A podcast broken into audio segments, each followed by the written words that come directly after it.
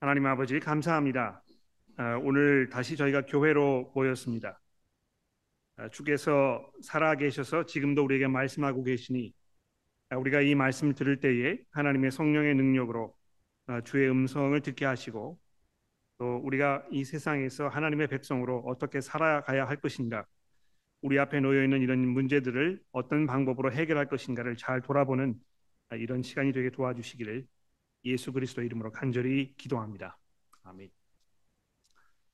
자, 디모데 전후서는 지난 2000년 동안 우리 그리스도인들 사이에서 아, 하나님과 우리 스스로에 대하여 또 우리가 살고 있는 이 세상에 대하여 아, 교회를 바라보면서 바로 이해하고 어, 또 생각하는 데 있어서 매우 중대한 아, 그런 영향을 끼친 그런 서신서라고 말씀드릴 수 있습니다. 우리가 이번 기회에 성급하게 하지 아니하고 약 한 3개월 정도라는 이 충분한 시간을 정해 놓고 디모데 전서를 살펴보게 된 이것이 우리에게 매우 의미가 있고 매우 그 유익한 시간이 될 것이라고 제가 지난주에 말씀을 드렸습니다.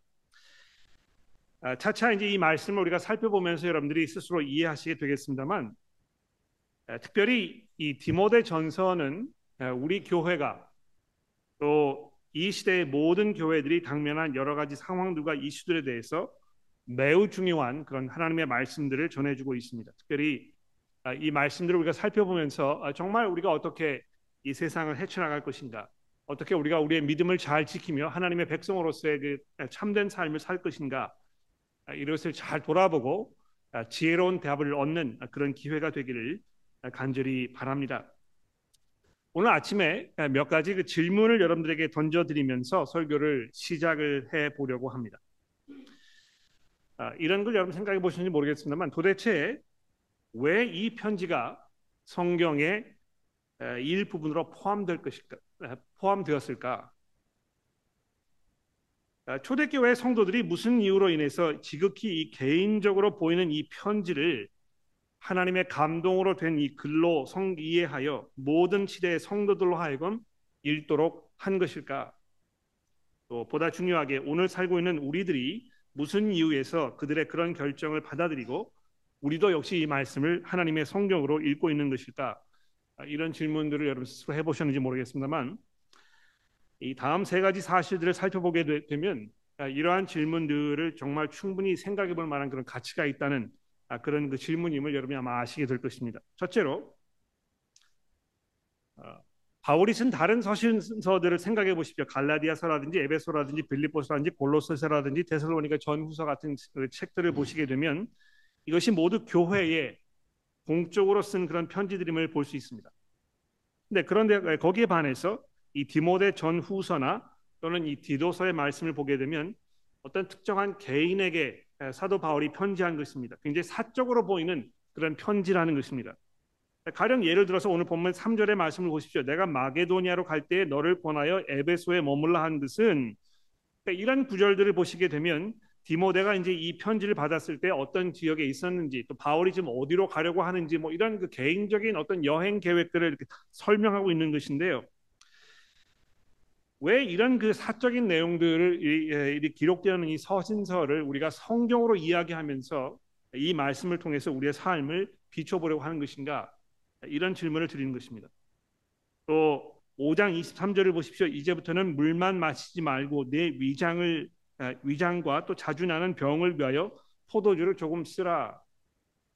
굉장히 사적인 사소한 그런 내용처럼 들리지 않습니까?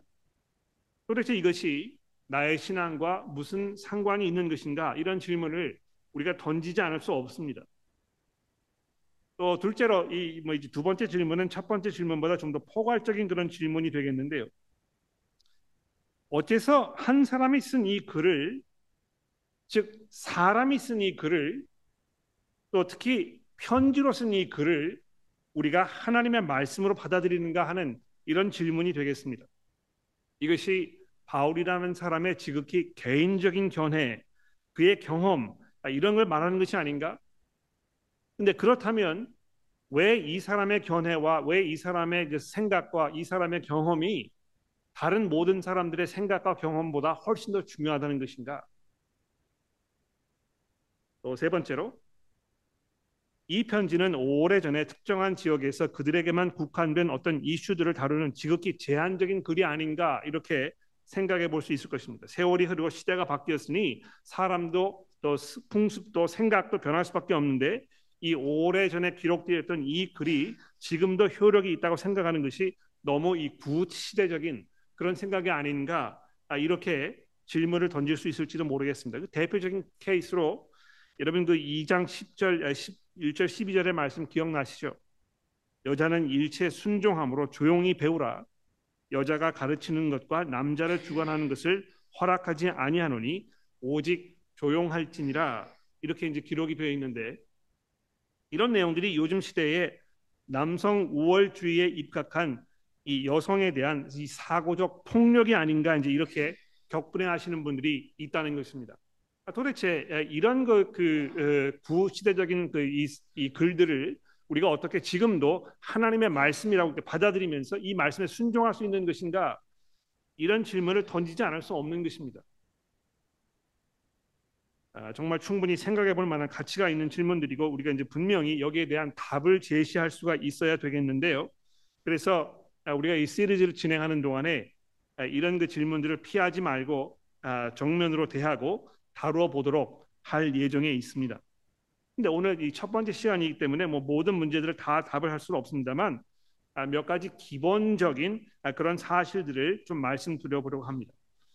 아, 우리가 이제 요한복음을 볼 때에도 그랬습니다만 이 바울 사도가 디모데 전서를 쓰면서 특별히 이 편지를 쓴 목적에 대하여 아주 분명하게 밝히고 있는데 여러분 그 3장 14절의 말씀 잠깐 보시겠습니까? 디모데 전서 3장 14절 15절에 보시면 왜 바울 사도가 지금 이 편지를 기록하였는지에 대해서 이렇게 밝히고 있습니다. 내가 속히 내게 가기를 바라나 이것을 내게 쓰는 것은 만일 내가 지체하면 너로 하여금 하나님의 집에서 어떻게 행하여야 할지를 또는 아, 너로 하여금 하나님의 집에서 모든 사람들이 어떻게 행하여야 할지를 알게 하려 함이니 이 집은 살아계신 하나님의 교회요 진리의 기둥과 턴이라 이렇게 아, 기록을 해 놓은 것입니다. 다시 말해서 이 편지에 적혀 있는 이 내용은 어떤 특정한 상황과 시대에 제한된 한 사람의 생각과 견해가 아니고 살아계신 하나님, 즉 영원히 존재하셔서 이 시대와 공간을 막론하고 초월하고 모든 역사에 존재했던 모든 교회들의 모든 성도들이 이 하나님의 집안 또 진리의 기름과 터가 되는 이 교회에서 어떻게 생각하고 어떻게 서로 관계할 것인가에 대하여 가르치기 위해서 기록된 말씀이라는 것입니다. 그러니까 부분적으로 사적인 내용처럼 보일 수 있는 부분들이 분명히 있을지 모르겠습니다만 자세히 그 내용을 들여다보게 되면 이것이 매우 공적인 아, 이런 그 이슈들을 다루고 있다는 것을 우리가 이제 분명히 확인해 볼 수가 있는 것입니다. 여기에 더해서 여러분 이거 이제 보셨는지 모르겠습니다만 이 디모데 전서의 맨 마지막 아, 그끝 부분을 보시면 편지가 이제 이렇게 아, 그 결론이 내리고 있어요. 은혜가 너희와 함께 있을지어다 이제 이렇게 돼 있는데요. 처음 시작했을 때 디모데라는 사람에게 이제 편지를 쓰는 것이라 이렇게 이야기했습니다만 맨 마지막에 내려가서 결론으로 무슨 이야기하고 있습니까? 여러분 모두에게 은혜가 있을지어다 이렇게 이 복수형 대명사를 사용하여 이 편지를 받는 이 사람이 디모데 한 사람뿐만이 아니고 아마도 그가 목회하고 있던 이 온 교회 모든 성도들이었다는 것을 우리가 알 수 있다는 것입니다. 아, 이런 것들을 염두에 두면서 오늘 본문 2절에 디모데를 이 믿음 안에서 참 아들된 디모데라 부른 이것을 우리가 좀시 예, 주목해 보십시다. 아, 우선 여기 예, 참 아들 된 디모데라는 이 표현에서 우리가 뭘 볼 수 있습니까? 이 바울 사도와 디모데 사이에 그 관계가 얼마나 귀하고 얼마나 아름다운 이 믿음의 선후배의 관계였는지를 우리가 보게 되는 것입니다. 그들 사이에 아주 깊은 그 친분이 있었고 정말 서로를 아끼고 존중하면서 신뢰하는 그런 깊은 믿음의 이 사역의 동역자로서의 관계가 이루어져 있던 것을 우리가 이제 분명히 볼 수 있는 것입니다. 아, 여러분이 신앙생활 하시면서 여러분 주변에 있는 뭐 형제나 또 아, 젊은 분에게 믿음 안에서 나의 참 아들 된 누구 누구요 이렇게 부를 수 있는 분이 계시는지 한번 생각해 보십시오. 또는 여러분이 이렇게 아, 그 바라보시면서 야 이분은 정말 나의 믿음의 아버지 같은 분이라 이렇게 생각되는 분이 혹시 있으십니까? 교회 안에서 그런 분들이 아마 존재하지 않으신다면 굉장히 안타까운 일일 것입니다. 함께 우리가 생활하고 공동체에서 한 가족으로 지내면서 정말 내가 보고 배우며 격려받고 힘들고 어려울 때 내가 의지하고 또 어떻게 살아가는 것이 그리스도인의 참된 모습인가를 직접 보고 배울 수 있는 아, 이런 교회에 어떤 그 어르신들이 계신다면 이 교회에 얼마나 큰 축복이고 귀한 아, 그런 하나님의 은혜가 되겠습니까? 제가 여기서 이렇게 봤을 때 우리 교회 안에 그런 분들 분명히 계시는데요. 여러분들이 이 교회 안에 믿음의 아버지로서 계신다는 이 사실이 얼마나 귀한 이런 그 하나님의 은혜인지 모릅니다. 우리가 흔히 그 아버지의 그 아들이라 이제 이런 표현을 사용하는데 왜 그런 것입니까? 아들이 그 아버지의 모습, 즉 뭐 이 생김새라든지 동작 이런 그 외형적인 것들 이런 것뿐만이 아니라 그 아버지의 그 사람됨, 아버지의 생각과 삶의 접근 방식 이런 모든 것들을 가장 잘 대변해 주는 아, 그런 그 대변자이기 때문에 그런 것입니다. 그러니까 아버지의 그 모습을 보게 되면 이 아들이 왜 이런지를 우리가 금방 이해할 수 있게 되지 않습니까? 그러니까 이 잘 자란 아들이 아버지의 훌륭한 모습을 이어받아서 사회에서 책임감 있고 신뢰받으며 존경받는 모습으로 살아갈 때 아버지에게는 그보다 더 큰 기쁨과 상이 없을 것입니다. 특히 믿음에 있어서 아들이 믿음의 사람으로 잘 성장하여 교회 안에서 성도 여러분들에게 신뢰를 받으면서 견고한 믿음을 지키며 복음을 위하여 수고하고 헌신하는 모습을 보았을 때 그분이 그 가정에서 아버지로서 어떻게 이 믿음의 아버지로서 역할을 잘 감당하였는지 믿음으로 얼마나 잘 훈련하고 또 이 가르쳤는지를 아마 대변해 주는 것일 것입니다. 근데 여러분 더 나아가서요. 바울이 지금 디모데를 아, 이 믿음의 참된 아들이라 이렇게 불렀을 때 뭘 하고 있는 것입니까?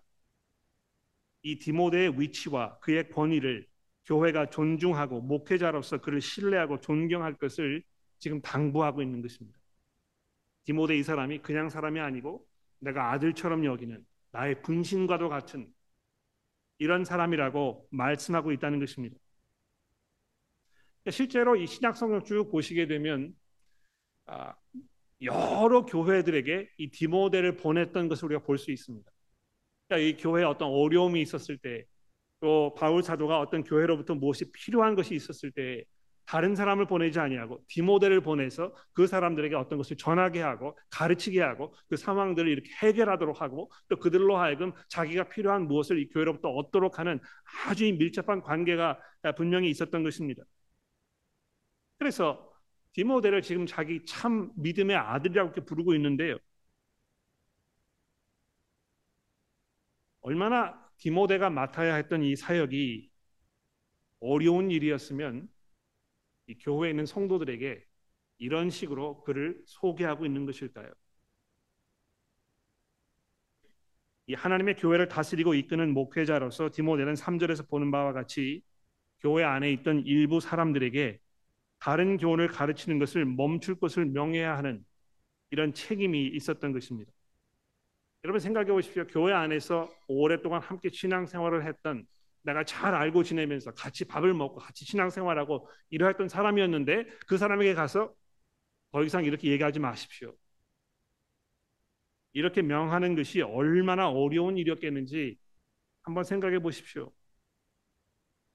또 4장 12절에 보시면 누구든지 내 연소함을 업신여기지 못하게 하고 이제 이렇게 기록이 되어 있는데 그것으로 봐서 이 사람이 아마 매우 비교 아, 비교적 매우 젊은 아, 그런 목회자였음을 우리가 알 수 있는데 그럼에도 불구하고 바울이 그에게 뭘 명하고 있습니까? 오직 말과 행실과 사랑과 믿음과 정절에 있어서 믿는 자에게 본이 되게 하라 이렇게 명령하고 있지 않습니까?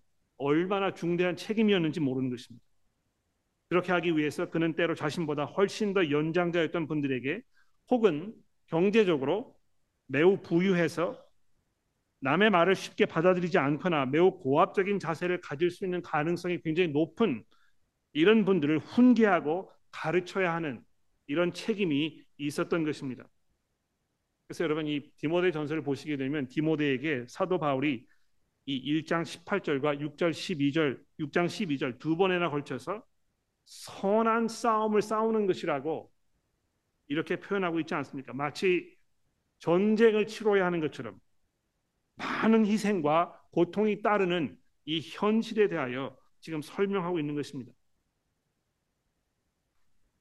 복음 사역이라는 것이 바로 그런 것입니다. 하나님의 말씀을 가르치는 것을 듣는 이로 하여금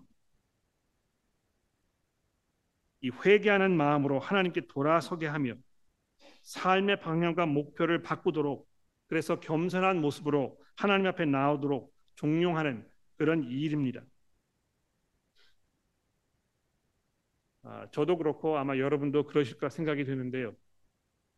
우리 모두에게는 누구나 예외 없이 자기의 실수를 수용하고 인정하기는커녕 그것으로부터 돌아서지 않으려는 오히려 그거를 그대로 그냥 밀고 나가려고 하는 매우 좋지 않은 이런 고집스러운 성향이 있습니다.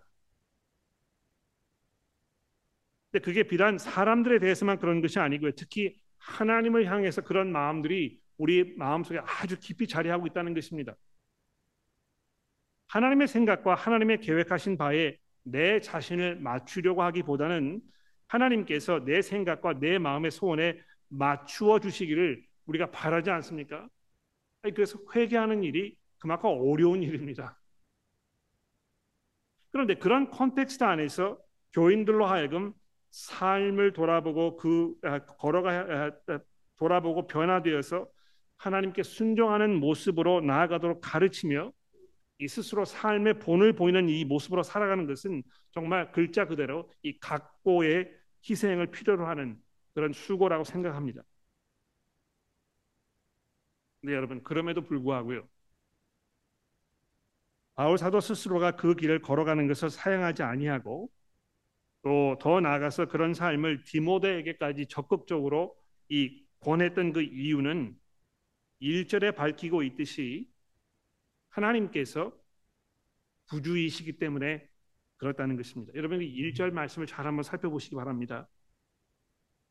우리 구주 하나님과 우리의 소망이신 그리스도 예수의 명령을 따라 그리스도 예수의 사도된 바울은 이렇게 편지를 시작하고 있습니다.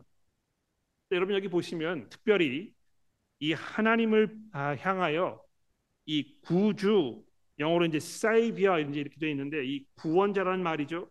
하나님을 이 구원자라고 부르고 있는 이 부분을 주목해 보십시오. 여러분 그 성경에 보시면 하나님에 대해서 수많은 명칭들이 사용되고 있습니다. 창조주로, 목자로, 남편으로, 생명수로, 반석으로 뭐 아, 아, 열거하면 아마 끝이 없을 것입니다. 그런데 구태여 사도 바울이 왜 여기에서 이 하나님에 대해 이야기하면서 이분을 구주라고 부르고 있는 것입니까? 자신에게 사도로서의 역할을 맡기신 하나님에 대하여 말씀하면서 바울은 하나님을 구원자로 부르고 있는 그 이유는 자신이 사도로서 해야 할 일을 하나님께서 이 구원자로서 이 세상에 살고 계신 그 일에 비추어 이해하고 있다는 것입니다. 아, 내가 사도인데 내가 사도로서 무슨 일을 할 것인가? 하나님께서 나에게 뭘 맡기신 것인가? 하나님께서 지금 이 세상에서 하고 계신 것이 무엇인가를 내가 잘 생각해 보니까 아, 하나님께서 구주이신데 그 구주로서 하시는 그 일을 나로 하여금 참여하도록 하시기 위하여 나를 사도로 부르신 것이구나.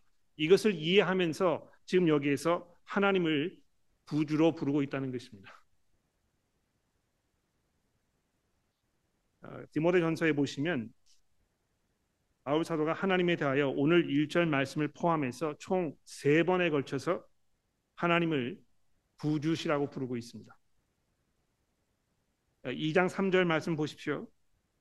이것이 우리 구주 하나님 앞에서 선하고 받으실 만한 것이니 하나님은 모든 사람이 구원을 받으며 진리를 아는 데 이르기를 원하시느니라. 하나님의 계획이며 하나님의 목적이며 이것이 하나님의 뜻하신 바라는 것입니다. 하나님께서 이 세상에서 하고 계시는 그 일의 핵심을 이야기한다면 뭘 뭐, 뭐가 되겠습니까? 인류를 구원하시려는 모든 사람들로 하여금 하나님과 화해하여 하나님의 그 은혜 안에 들어오도록 하시는 바로 이것이 하나님의 뜻이며 하나님의 계획이며 하나님의 목적이라는 것입니다. 또 4장 10절 말씀해 보십시오. 이를 위하여 우리가 수고하고 힘쓰는 것은 우리의 소망을 살아계신 하나님께 두미니 곧 모든 사람 특히 믿는 자들의 구주가 되심이니라. 이 하나님의 중심 관심사는 예나 지금이나 인간을 구원하시는 것입니다. 그리고 그 구원은 그의 아들이신 예수 그리스도께서 하나님과 인간 사이를 연결하는 이 유일한 중보자가 되신다는 것을 그래서 그분께서 십자가 위에서 죽음을 당하시고 부활하셨다는 이 복음의 메시지가 선포되고 그것을 듣는 사람들이 믿음으로 예수 앞에 나왔을 때 이루어지는 것입니다. 그래서 오늘 본문 말씀 1절에 하나님을 구주라고 부름과 동시에 그의 아들이신 예수 그리스도를 우리의 소망이라고 우리의 유일한 소망이라고 이렇게 부르고 있는 것 아닙니까? 그래서 1절 말씀에서 자신을 예수 아, 하나님과 예수 그리스도의 명령에 따라 사도가 되었다고 했을 때 바울이 지금 뭘 이야기하고 있는 것입니까? 사다로서 맡겨진 이 사명이 곧 하나님의 정, 하나님의 그 정하신 어떤 그 인류 구원의 계획과 목적에 따라 주어진 것이며 따라서 지금 이 편지를 통해서 자신이 기록하고 있는 이 모든 내용들이 자신의 경험을 이렇게 피력하는 지극히 사적인 생각이나 견해가 아니고 자기를 보내신 구주이신 하나님과 우리의 유일한 소망이신 그리스도 예수의 뜻과 계획, 그분의 비즈니스 이것이라는 것을 시작부터 밝히고 있는 것입니다. 내가 지금 하려는 것은 내 생각, 내 계획, 내 뜻, 내 목적 이런 것이 아니고 인류를 구원하시기 위해서 그리스도를 이 땅에 보내셨던 하나님 아버지의 그 뜻과 그 계획 이것을 내가 여러분들에게 전하는 것이라고 말하고 있다는 것입니다.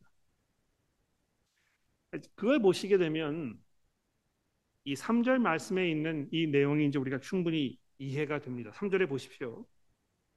내가 마게도냐로 갈 때 너를 권하여 에베소에 머물라 한 것은 어떤 사람들을 명하여 다른 교훈을 가르치지 말며 신화와 끝없이 에, 끝없는 족보에 몰두하지 말게 하려 함이라. 자 이렇게 얘기하면서 연이어서 뭐라고 얘기하고 있습니까?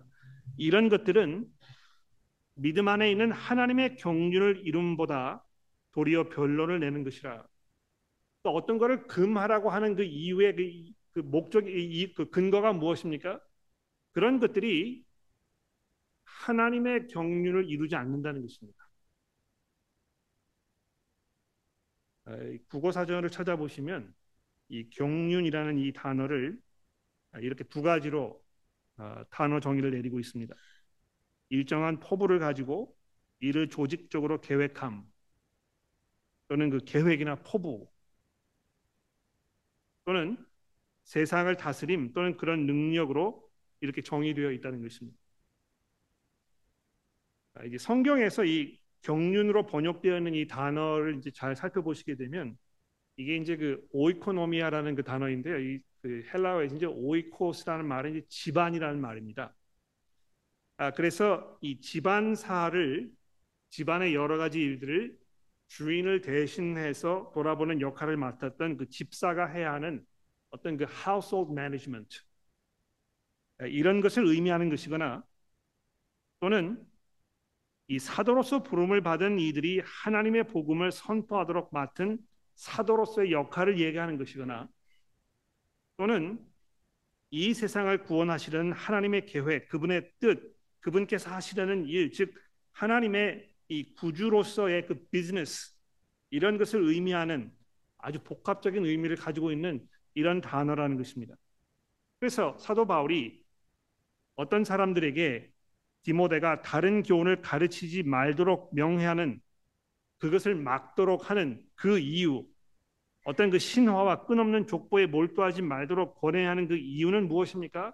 바로 그런 것들이 하나님의 계획과 하나님의 뜻과 하나님께서 하시려는 그 비즈니스 이것과 아무런 상관이 없기 때문에 그렇다는 것입니다.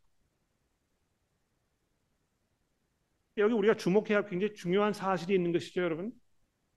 교회 안에서 그리고 성도로서 개인적으로 우리가 집중하고 우리가 헌신하고 많은 시간을 투자하고자 하는 그 일이 과연 인류를 구원하시고자 하는 하나님의 비즈니스와 무슨 연관이 있는 것인지에 대해서 잘 한번 생각해 봐야 된다는 것입니다. 예를 들어서 세워주기 그룹에 가셔서 성경을 공부하실 때 지금 내가 내뱉는 이 말, 내가 나누고자 하는 생각, 내 의견, 과연 이런 것들이 하나님의 경륜과 무슨 상관이 있는 것인가? 내가 하는 이 말이, 내가 하는 이 주장이, 내가 가지고 있는 이 생각이 정말 하나님의 뜻과 하나님의 계획과 하나님의 목적에 부합되는 그런 것인가? 이걸 잘 생각해 보고 자신을 스스로 절제할 줄 알아야 한다는 것입니다. 교회에서 또는 세워지기 그룹에서 그냥 내뱉고 지나쳐 버리는 우리의 말과 생각들이 서로에게 미치는 영향에 대해서 그렇게 깊이 생각해 보지 않는 것이 우리의 일반적인 습관입니다. 물론 자유로운 국가에서 내가 하고 싶은 말을 내가 하고 싶은 때에 아무런 제재나 상관없이 할 수 있는 것이 나의 권리라고 이렇게 주장하는 것에 대해서 매우 익숙해져 있는 상태에 있기 때문에 우리가 이 생각을 잘 정제하는 것이 쉽지 않을 것입니다. 그러나 어떤 말은 유익하고 어떤 말은 유익하지 않을 뿐더러 내가 하고자 하는 이 말과 내가 가지고 있는 이 생각들이 하나님의 경륜과 아무런 연관이 없는 이런 일일 수 있다는 것을 우리가 인정하지 않을 수 없다는 것입니다. 그런데 문제는요. 여기 잘 보십시오. 우리가 하는 말과 생각들이 하나님께서 이 세상에서 이루고자 하는 일과 아무런 상관없는 일들일 때 종종 그것들이 돌이킬 수 없는 악 영향을 듣는 사람들의 삶에 미칠 수 있다는 점을 사도 바울이 강조하고 있는 것입니다. 예, 지금 내가 하는 말이 내가 가지고 있는 생각이 내가 지금 이렇게 권하는 어떤 그 나의 주장 이런 것들이 그렇게 심각하게 생각해 보지 않았을지를 모릅니다만 그것들이 듣는 사람들에게 얼마만큼 심한 악 영향을 미치는지 이 1장 19절에 보시면은요. 그 결과로 어떤 사람들이 양심을 버리고 믿음에 관하여 파선하는 이런 지경에까지 갈 수 있다는 사실에 대해서 사도 바울이 경고하고 있는 것입니다. 그렇기 때문에 어떤 사람들에게 명하여 쓸데없는 말을 그만하도록 아, 아무런 그, 그 결과를 가져다 주지 않는 뭐 이 족보에 관한 어떤 그 신화에 관한 그런 쓸데없는 일을 그만두도록 명하라고 이렇게 말하고 있다는 것입니다. 3절 아, 말씀해 보시면 아, 다른 교훈을 이제 가르치는 사람들을 명하여 그만하라 이제 이렇게 말씀하고 있는데요. 여기 뭐 사실 이 바울 사도가 이야기하는 이 다른 교훈이 그 무슨 내용인지 그들의 그 정체가 무엇인지에 대해서 아, 뭐 이 디모데 전서에서 아주 분명하게 밝히고 있지 않습니다. 아까도 뭐 처음 말씀드렸습니다만 아, 디모데가 지금 에베소라는 곳에 있었던 것으로 보이는데 아마 그렇다면 이 에베소서에 등장하는 어떤 그 거짓 교사들 이런 사람들 말하는 것일 것이다. 이제 이렇게 뭐 일부 결론을 내기도 합니다만 아, 바울이 이 편지를 받았을 때 에베소에 있었는지 아, 없었는지에 대해서 별로 그렇게 명확하지 않습니다. 그렇기 때문에 결과적으로는 지금 아, 이 디모데라는 사람이 어디에 있었는지 별로 중요하지 않다는 것입니다.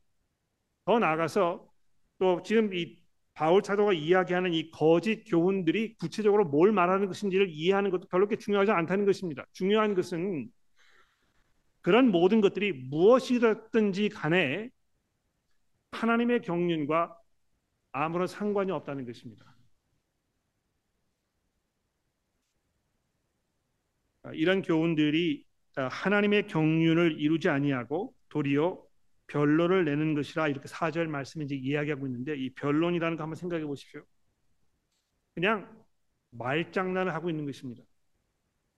그냥 뭐 자기의 생각 가볍게 툭 던지고 깊이 생각해 보지 않았으면서 깊이 알지 못하면서 그냥 인터넷에서 이렇게 그냥 뭐 한 줄 읽은 것, 누구의 이야기를 잠깐 들은 것 이런 것 가지고 그냥 얘기하고 마치 이것이 자기의 어떤 그 잘 정제된 정론인 것처럼 이렇게 주장하면서 또 그것이 이렇게 이야기했을 때 잘 받아들이지 않으니까 아, 자기가 어떤 무시당한다고 생각하고 그래서 굉장히 업셋되고 이러다 보면 막 이 말싸움이 되기 시작하고 감정이 개입하면서 남의 이야기를 들으려고 하지 아니하고 마음을 닫아버리는 얼마나 어리석은 그런 모습인지 모르는데요. 사도 바울이 지금 그런 것을 경고하고 있다는 것입니다. 그러니까 이 하나님의 말씀을 공부하기 위해서 깊이 생각해보고 우리의 삶을 거기에 비춰보고 우리가 믿음으로 성숙해지고 더 견고한 믿음을 갖기 위해서 서로를 격려하기 위하여 세워주기 그룹에서 모였는데요. 거기에서 정말 이 하나님의 말씀에 대하여 하나님의 경륜에 대하여 얘기하고 생각하기보다는 서로 남을 끌어내리려고 하거나 자기의 주장을 관찰시키려고 하거나 이렇게 하면서 아무에게 도움 되지 않는 이런 모습을 그만두라는 것입니다. 어, 뭐 이제 앞으로 우리가 쭉 살펴보게 되겠습니다만 사도 바울이 이러한 사실들에 대해서 디모데 전서에서 얼마나 여러 번 경고하고 있는지 모릅니다.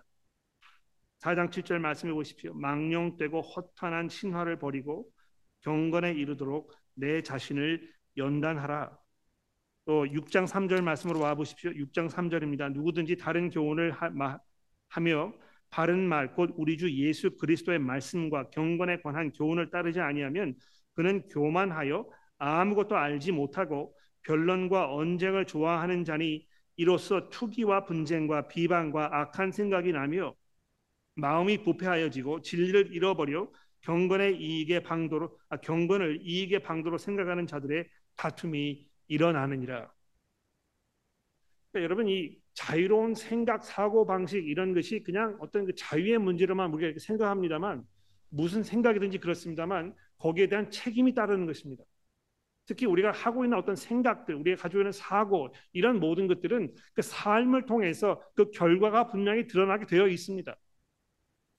내가 이런 생각을 하고 있으면 내가 이런 것을 주장하며 생각하며 살고 있으면 결국 나의 삶이 거기에 비추어서 형성될 수밖에 없고 거기에 대한 결과가 내 삶의 행동으로 결과로 나타나게 되어 있습니다.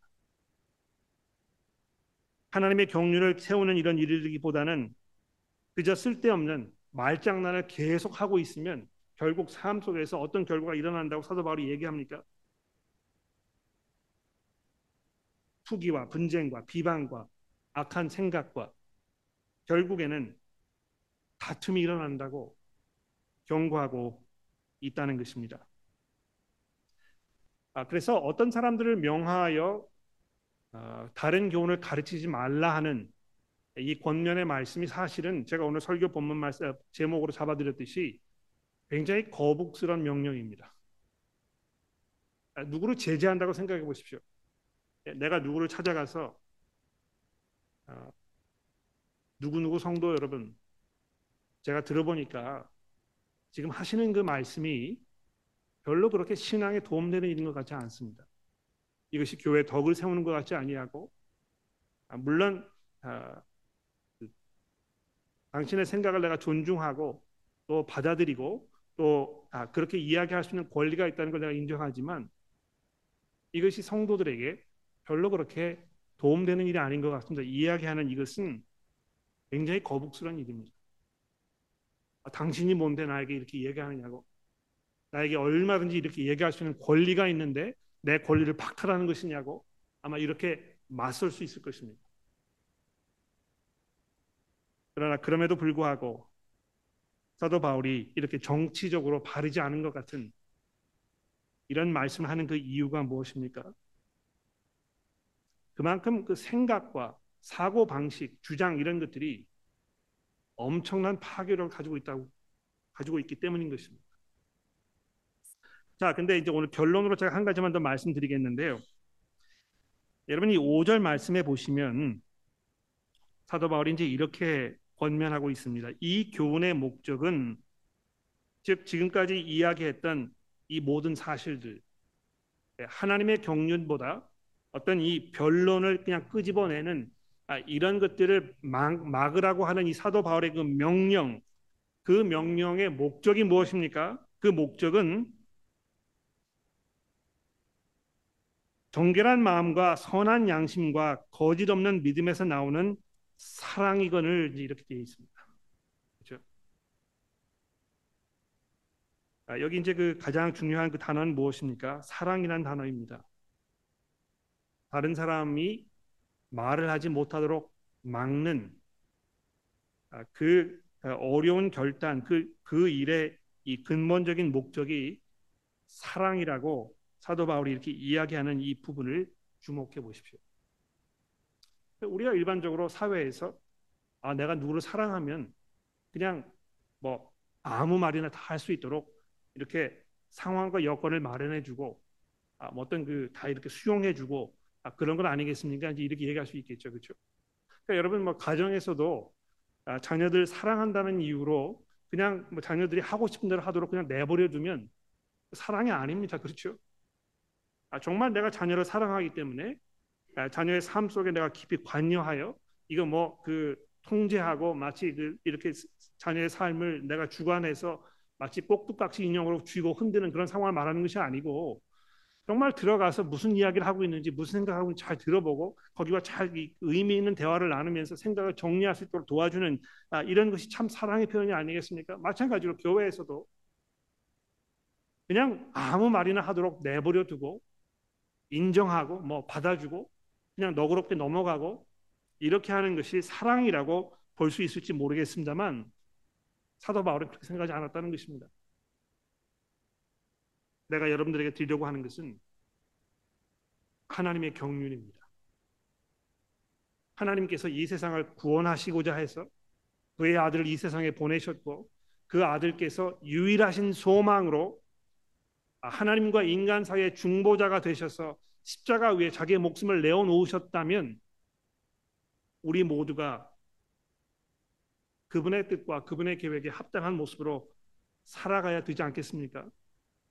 그런데 거기에 걸림돌이 되는 것이라면 그것과 상관이 없는 일이라면 또 더 나아가서는 그것과 반대되는 이야기를 하고 있는 것이라면 우리가 그것을 멈추도록 그렇게 하지 말도록 권하고 권면하고 가르치고 오늘 보이는 이것이 합당하며 당연한 사랑의 표현이라는 것입니다. 이제 우리가 그 교회에서 아, 흔히 이제 뭐이 그 칠이라는 말을 이제 종종 사용하게 되는데요. 아, 칠이라는 말에 이제 어감이 별로 좋지 않아요, 그렇죠? 마치 아, 벌을 받는 것으로 아, 마치 그 내가 저지른 잘못에 대한 어떤 그 대가를 치르는 것으로 경우에 따라서는 교회에서 쫓겨나고 뭐 이렇게 하는 것으로 이제 생각이 됩니다. 그러니까 우리가 그 예, 의견이 다를 때 의견 충돌이 생겼을 때 이게 이제 그 감정 싸움이 되기 때문에 아, 그 말하고자 하는 나의 그 동기, 내 마음 속에 있는 생각들 이런 것이 굉장히 복잡해질 수 있습니다. 그렇죠? 내가 정말 아, 이 사람에게 아, 이런 권면을 하는 것이 이 사람을 깊이 사랑하기 때문에 그런 것인지 아니면 내 감정이 상해서 어떤 그 보복으로 이야기하는 것인지 잘 분간되지 않을 때가 분명히 있어요. 저도 그렇습니다. 그런데 여기에서 지금 사도 바울이 이야기하는 이걸 잘 들어보십시오. 정결한 마음과 선한 양심과 거짓 없는 믿음에서 나오는 사랑이라고 얘기하지 않습니까?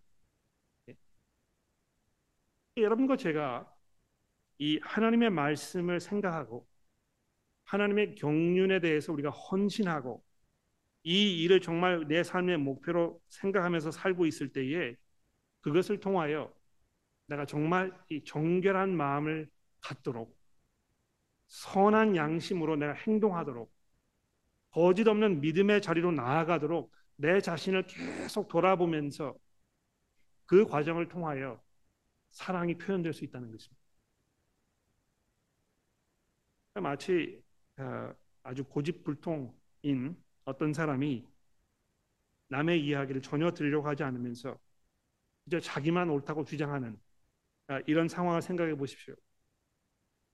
일말에 자기 성찰이나 또 아, 겸손함도 없으면서 그저 다른 사람이 내 뜻에 순종해 주기를 공리해 주기를 바라는 이런 마음만 가지고 있다면 사도 바울이 오늘 이 5절 말씀에서 이야기하는 이 정결한 마음과 선한 양심과 거짓 없는 믿음과는 아무런 상관이 없는 아, 그런 삶의 모습일 것입니다. 사도 바울의 이런 그 명령이 아, 비록 거북스러운 그런 명령임에 분명합니다만 우리가 이 명령을 어떻게 아, 교회 안에서 잘 적용할 것인가 우리가 얼마나 겸손함으로 사랑으로 정결한 마음으로 선한 양심으로 거짓 없는 믿음으로 내가 형제들을 대하면서 이 말을 하는 것인가 생각해 보면 이것이 그렇게 거북스러운 명령은 아닐 것입니다. 내가 정말 진정으로 형제 자매를 사랑하면서 하나님의 그 경륜을 아, 내가 정말 귀한 것을 생각하면서 우리의 사역을 감당할 때에 아, 정말 하나님께서 원하시는 그런 교회의 참된 모습이 우리 가운데 이루어질 수 있을 것이라고 분명히 확신합니다. 기도하겠습니다.